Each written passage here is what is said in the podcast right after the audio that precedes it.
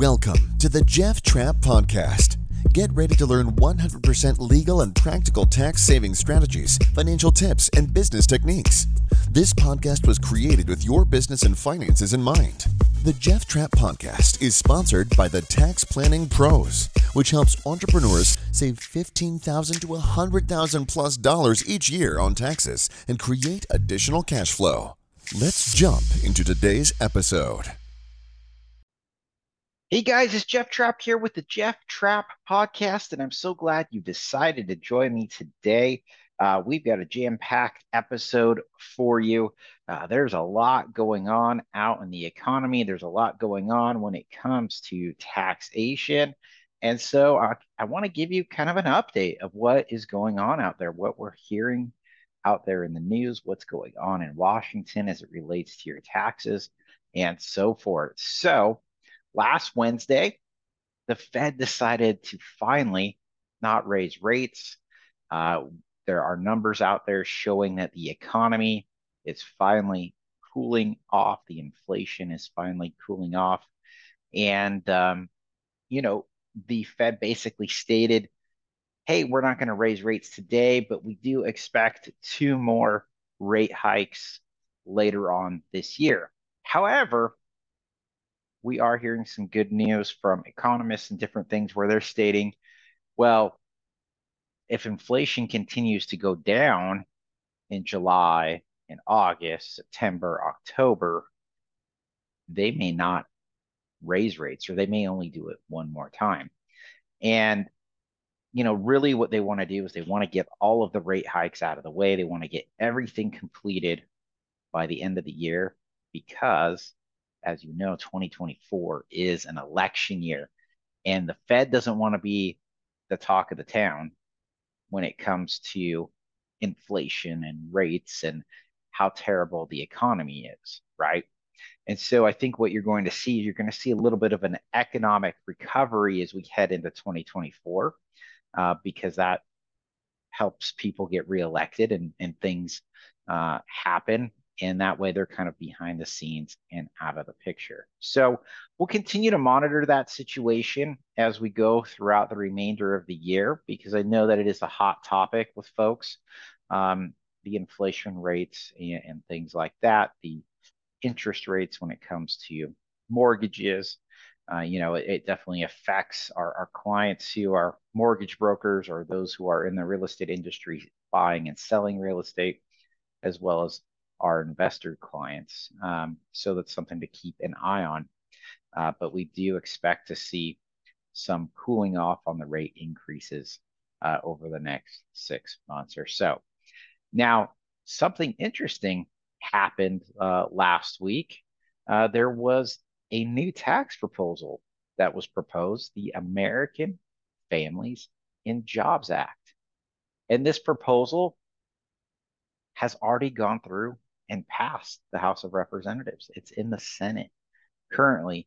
And this is a bill that extends uh, some tax cuts and tax legislation brought about by the Tax Cut and Jobs Act, but also introduces some new things for our taxpayers who are making, of course, under that $400,000 threshold.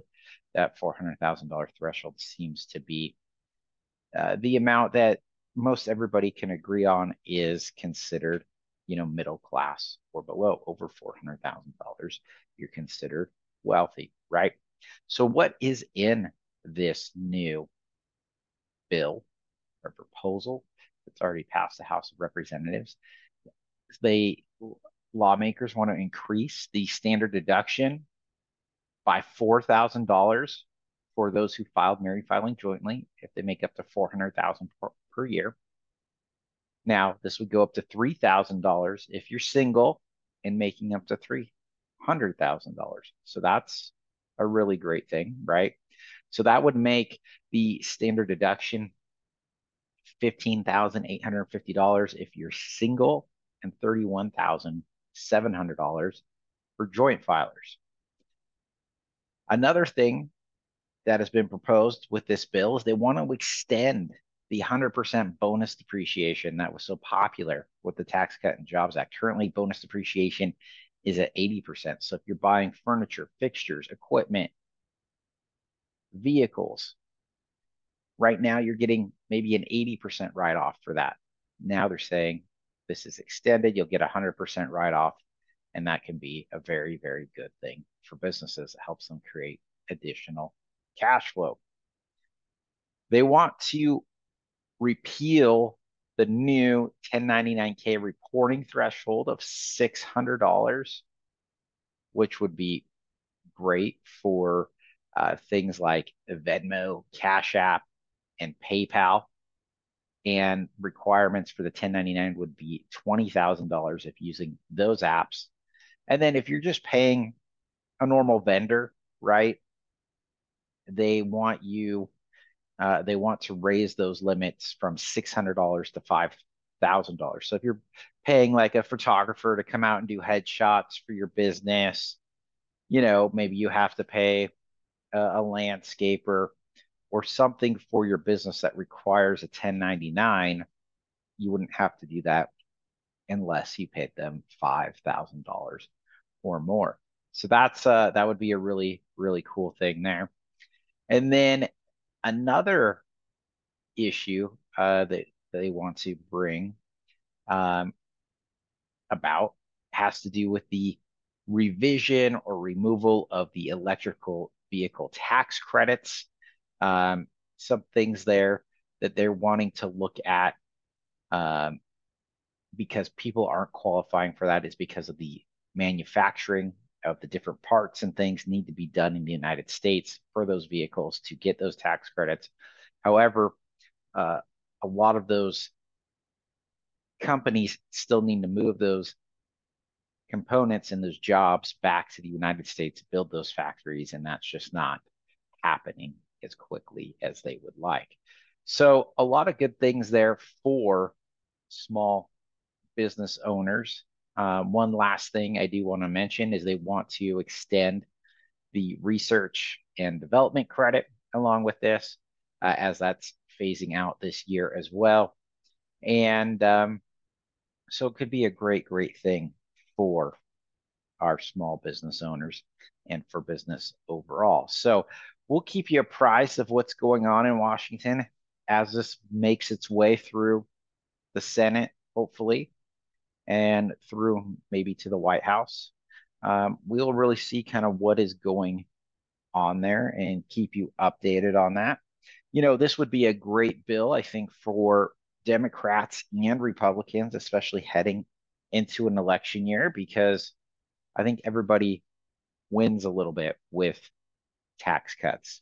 And each party can position it as saying, hey, we were able to push this bill through and get tax cuts for those making under $400,000. Hey, we were able to help out small business a little bit so they don't have to file those 1099s. Hey, we were able to extend that bonus depreciation.